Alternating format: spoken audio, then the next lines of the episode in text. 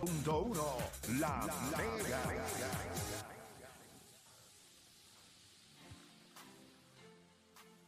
Bueno, usted sigue escuchando La Garata de la Mega 106.9, 95.1. Yo creo que la gente ya debe de irse comunicando a través del 787-620-6342. Hoy está con nosotros por acá Filiberto Rivera y obviamente tienen que verlo, tienen que ver a Odani. Si usted quiere ver a Odani, tiene que entrar a la... No, pero tiene el señor disfraz. O sea, ahora mismo, producción. No, papi, ahora mismo ya hay como 700 pesos en disfraz ahora mismo allí. Bueno, Fili le dio 10 de 10. Yo le di 10. No, papi, está arrancando. 10, es un 10. Yo ahora mismo es un 10. Esa es la manera de... Así que uno responde cuando uno se guaya. Aprendiste. A papi se fue con el personaje de que burlón, o sea, vamos, ok, voy a ser payaso. ¿Tú no vienes disfrazado de Remy? No. Tú no vas a venir ahí disfrazado de Remy, tú vienes donde es. Remy no se pinta la cara, Remy no tiene estos niveles. No. Odani no tiene bigote para pintarse como Remy. No, Remy es fácil, Remy, la cejita, la nariz y la boquita ya. No, el bigote es lo difícil de conseguir. Sí, que ahí tenía que... No, y el pelo tampoco, porque es casco y todo, este tipo pelo pintado y todo. No, papi, señor producción, lo que se tiró fue...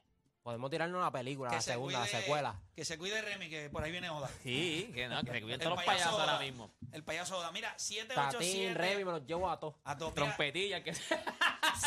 787-620-6342. Anthony Davis solamente tomó 2 tiros en la segunda mitad. Los Lakers perdieron 114-100 contra los Cleveland Cavaliers. La pregunta es... ¿La bola no le está llegando o Anthony Davis no la está pidiendo? ¿Cómo usted lo ve? 787-620-6342, 787-620-6342. Quiero escuchar la gente primero. Después de la gente voy a arrancar con Philly. Obviamente es nuestro invitado, está acá con nosotros, así que ya me invitamos con Filiberto. Voy acá con la gente. Tengo a Julio de Cataño. ¿La bola no le está llegando o Anthony Davis no la está pidiendo? Vamos con Julio de Cataño en la 4. Julio, Garata Mega, dímelo. Dale abajo, Oda, pero no se la deje pintar. Difícil ahora mismo. Como está ahora mismo, difícil. Pero con ese rojito lo marea, ¿viste? Sí. Lo marea. Dime, pues mira, la bola, yo entiendo que no la pide. Yo creo que ya tristemente hora de cambiar a ese hombre. Él no va a recuperar esos collón, como tú dices, ¿verdad? Si fuera Joel Embiid, él quisiera que le pasaran la bola, él la pidiera, por ponerte un ejemplo, un tipo grande, ¿sabes? Claro. No sé qué es lo que le pasa a Anthony Davis, yo creo que él no puede con lo que es la franquicia y los Lakers, que le mucha presión para él, y no va a recuperarse. Gracias por llamar. Voy por acá con Antonio de San Lorenzo. Antonio, Garata Mega. Sí, yo creo que hay demasiado de muchas estrellas juntas. Me gustó lo que hicieron con Westbrook, que lo cambiaron al entrar del banco. Creo que está luciendo muy bien, pero Anthony Davis no está pidiendo el balón. O sea, para ti es que él no está pidiendo el balón. No está pidiendo el balón. Como dijo el que acaba de llamar, mucha presión para él. Perfecto, gracias por llamar. Voy por acá, tengo a Carlos de Carolina. Carlos, Garata Mega, dímelo. Vamos abajo, muchachos. Vamos abajo, Zumba. Oye, para ti, Anthony Davis no está pidiendo la bola o no se la están llevando. Yo creo que él no está pidiendo la bola, pero no se la están llevando. Sí, pero espérate.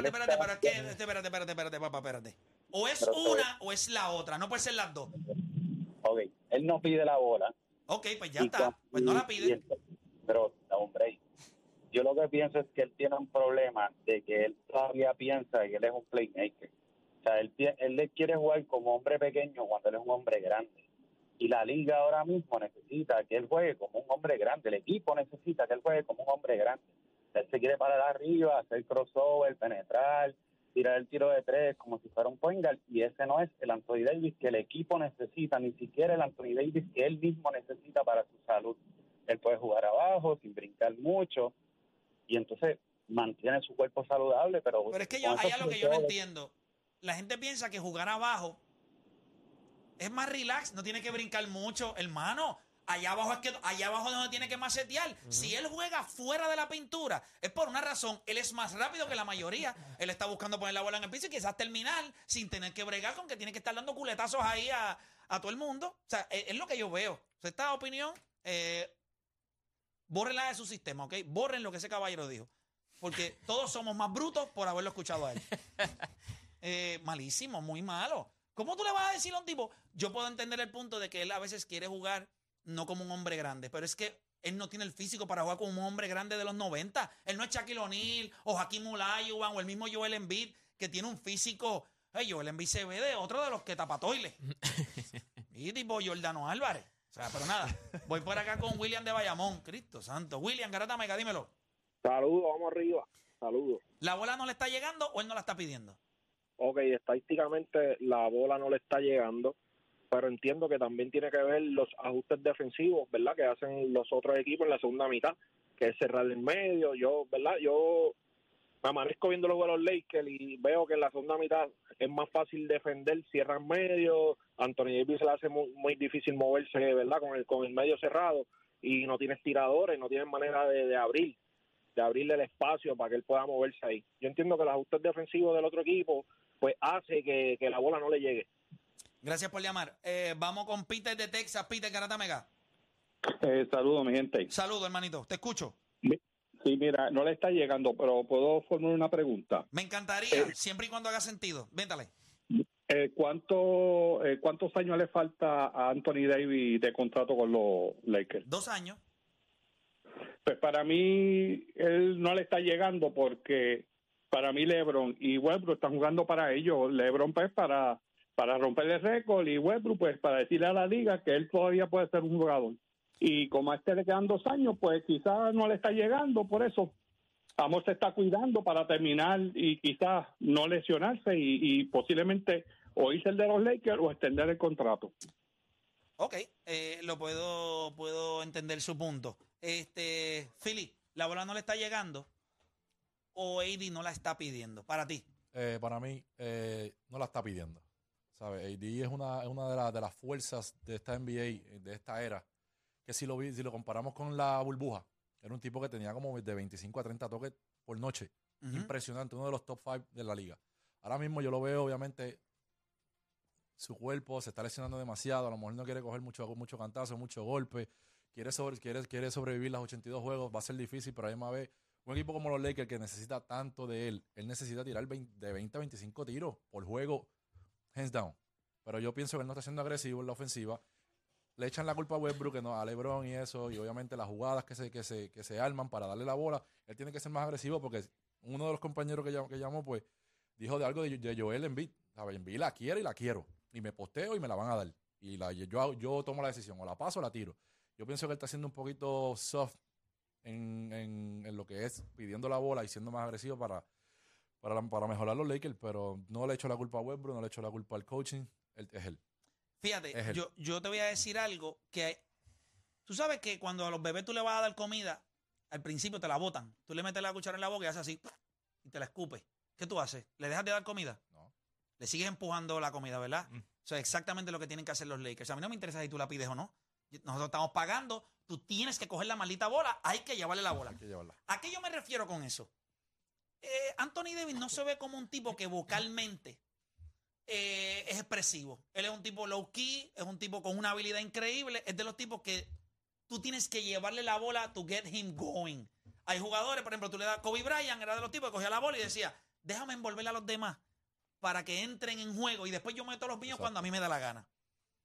Yo creo que los Lakers están haciendo un esfuerzo vago en esa primera unidad, específicamente LeBron James, que por eso es que ahorita me gustó lo que dijiste, porque yo sé que no quieres criticar a LeBron. Pero a mí, o sea, ¿ustedes creen que LeBron James debe estar tirando 21 veces por juego? No.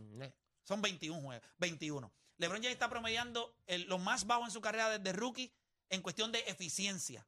No, 18 de eficiencia. Y está peor tiene el peor porcentaje de triples con más de 50 intentos. No, o sea, solamente en la liga, eso. Escuchen esto porque hoy en la Purru me di a la tarea de conseguir las purrudatas. Escuchen esto. Su offensive WAR por primera vez en su carrera es negativo. Claro, está empezando el año, pero está negativo 0.1. Y usted dirá, caramba, pero bueno, cuando usted lo compara, Luka Doncic que está en 2.2, Jokic que está en 1.7, Giannis Antetokounmpo está en 1.8. O sea, ese tipo de jugadores que posiblemente tienen un usage rate similar. Ah, porque sí, también. LeBron James con un usage rate de 31 punto algo. Eso es el usage rate más o menos del promedio de su carrera. Si tú me preguntas hoy, yo creo que LeBron James, y para mí es el problema más grande que tiene este equipo, pero es un problema que es difícil de digerir. ¿Por qué? porque es una superestrella. Está en su temporada histórica de pasarle a Kareem Abdul-Jabbar. Él no acepta que ya no la tiene.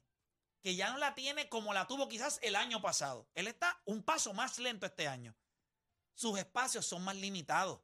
Ya él no puede coger la bola arriba y coger el choclo y mamarse 8 o 9 segundos pasándose la bola entre medio de las piernas. Parece un bobolón que no sabe driblar. Él no sabe driblar. LeBron nunca ha tenido un inside out, un crossover. O sea, LeBron es fuerza. Mollero. ¿Por qué se está viendo tan mal ahora mismo? Porque no está metiendo el triple. Y cuando no está metiendo el triple, le dan un poquito más de distancia y él no se da cuenta que él está tirando porque lo están dejando tirar. Antes él lo galdeaban cadera con cadera. Todo el mundo adentro de él. Ahora no. Ahora le están dando 2, 3 pies. Él hace un fake, el tipo se queda quieto y él dice, ah, pues puedo tirar. No es que puedes tirar porque es que te está dando el break, porque eres malo. Está tirando 20% del triple. Es el peor jugador ahora mismo del triple. Entonces, ¿qué pasa? A todas las personas que son mabrones se les hace difícil porque ahora Westbrook no está en el cuadro regular. Y mira qué problema. Mientras Westbrook estaba en el cuadro regular, ¿cuál era el problema? Westbrook. El problema no era que Anthony Davis no quería la bola, no la pedía. Ahora sale Westbrook y está en la segunda unidad.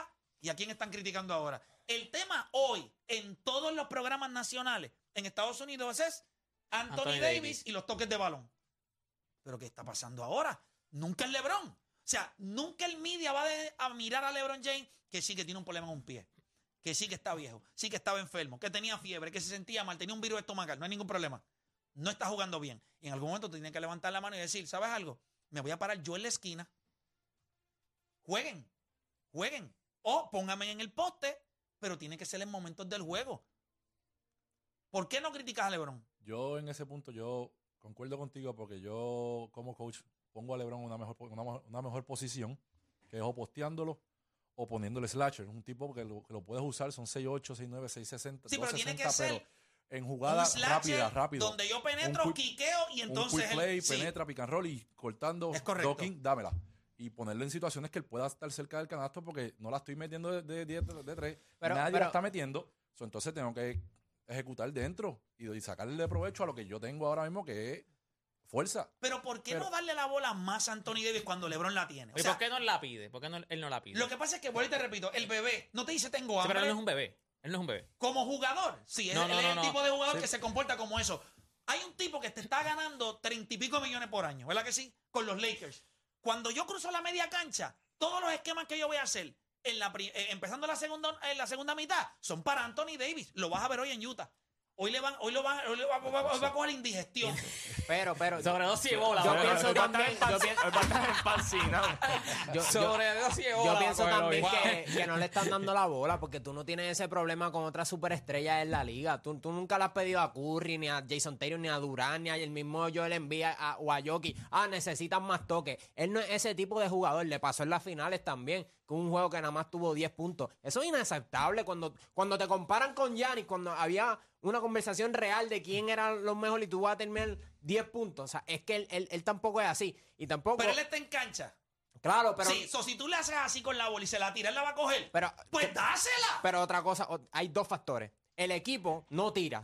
En el poste, pues ya ahí lo fastidia porque lo van a doblar y quican afuera. Y otra cosa, las lesiones. Yo creo que el ser el tipo que domina todas las noches, tú mismo lo mencionaste, jugar allá abajo en el poste porque él tiene las capacidades. Y él es un mal tirador. Pero él no mete la bola. El midrange nunca lo fastidia, pero se la da afuera, no la mete. Entonces en el poste lo van a doblar. Está propenso a lesiones. Pues ¿por qué te voy a dar el balón? Pero mira esto, mira la diferencia. La primera mitad siempre es del son lights out. Si tú has visto todos los juegos de los Lakers, la primera mitad es del. Los toques temprano, pam, pam.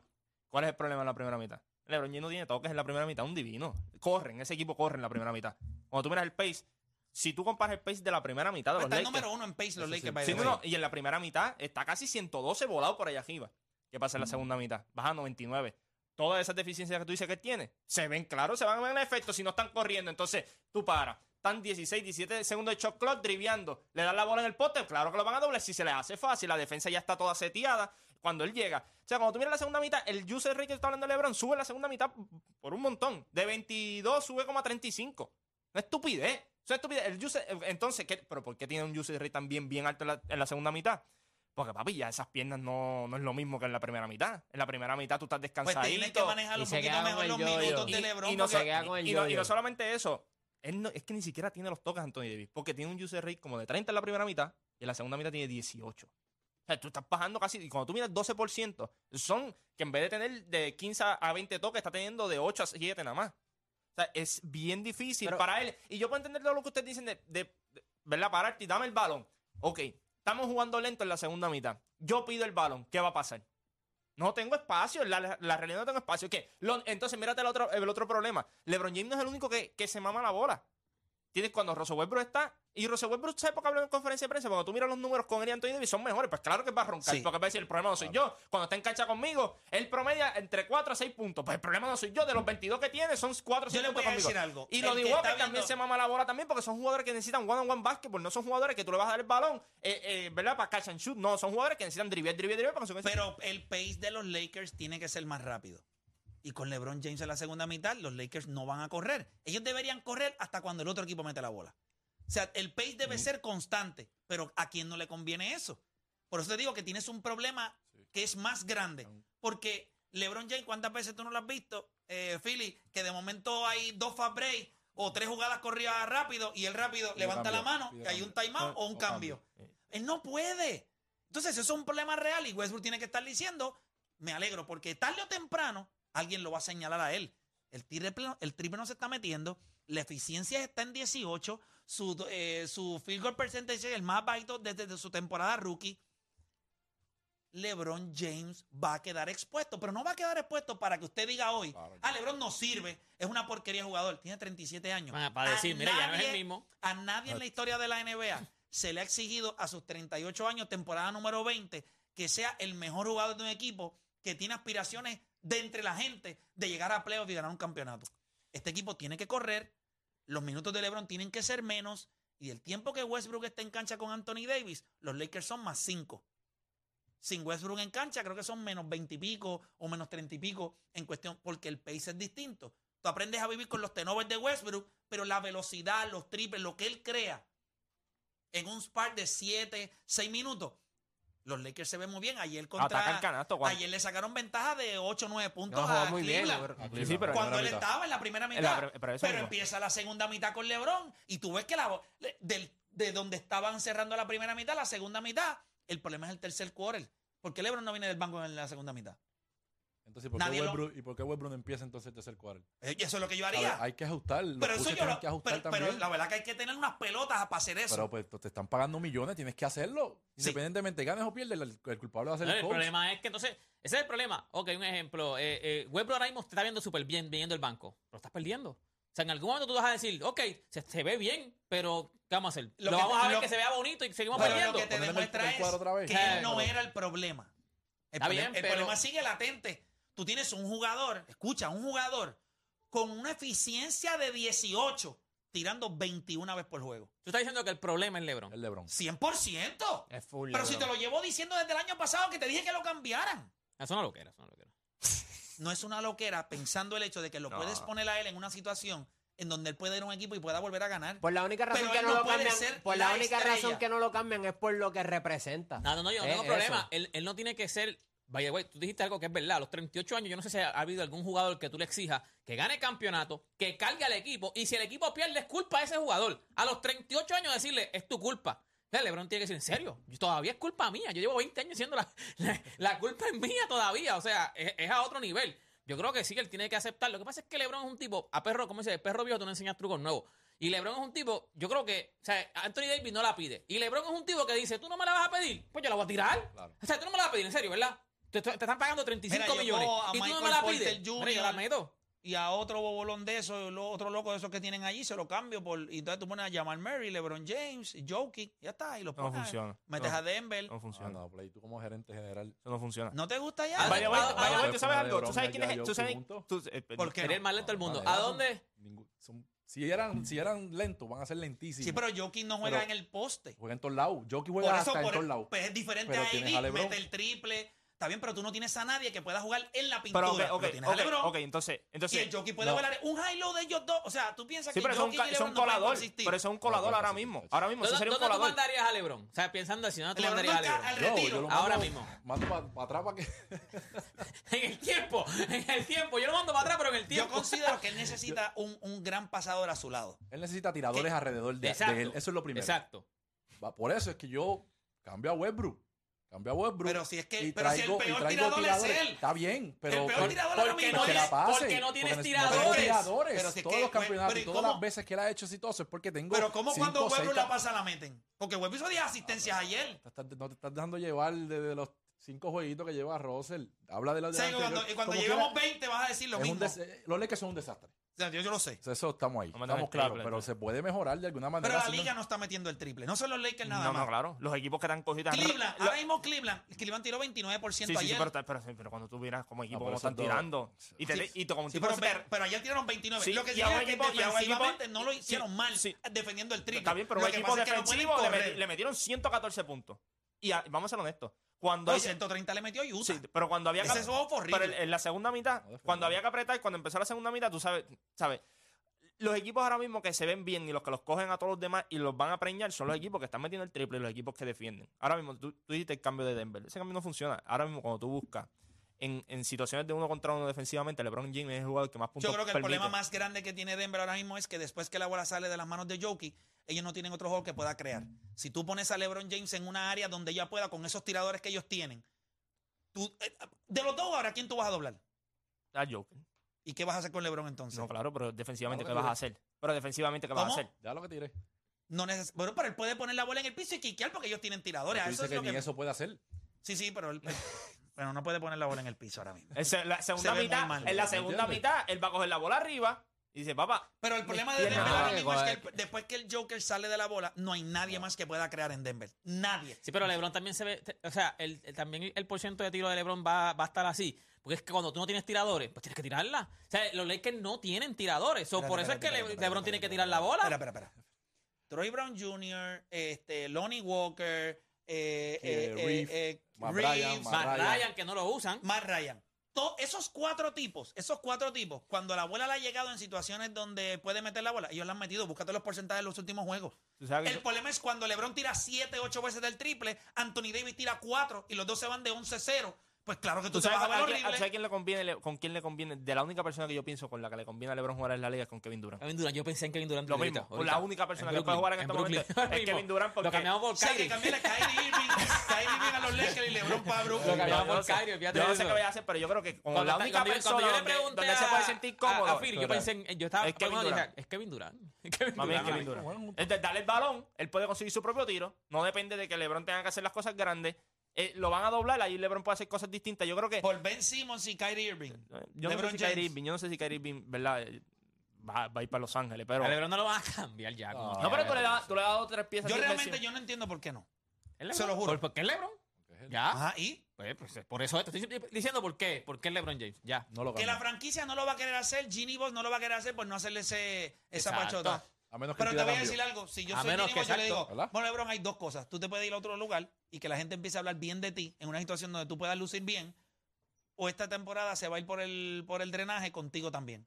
Pues para decir, ya yo tengo 38 años, yo voy a hacer el récord de puntos y cabrón lo que hablan de mí. LeBron es demasiado orgulloso para decir eso. Ya ni se ve así, él ni se ve así. Sí, ayer cuando pelearon contra Cleveland, fue donde Kevin Love le hizo el saludo, allá donde Don Amucho, miren, feliz, acabaste de perder. De la cintura para arriba, es lo único que puede hacer, los saluditos esos. Porque de la cintura para abajo, no se puede, ve mejor saludando que peleando. Lo llevan otra vez a bailar el comercial ese de salsa y se desmantela allí mismo. No. Ahí se ve lento bailando salsa y todo. Definitivo, pero nosotros tenemos que hacer una pausa. Cuando regresemos, nosotros venimos hablando sobre nuestra selección nacional. Recuerden que Filiberto está acá con nosotros. Le preguntan sobre Gary Brown a Carlos Arroyo. Obviamente la preselección que se hizo para la próxima ventana, que comienza, si no me equivoco, ¿verdad? En esta semana.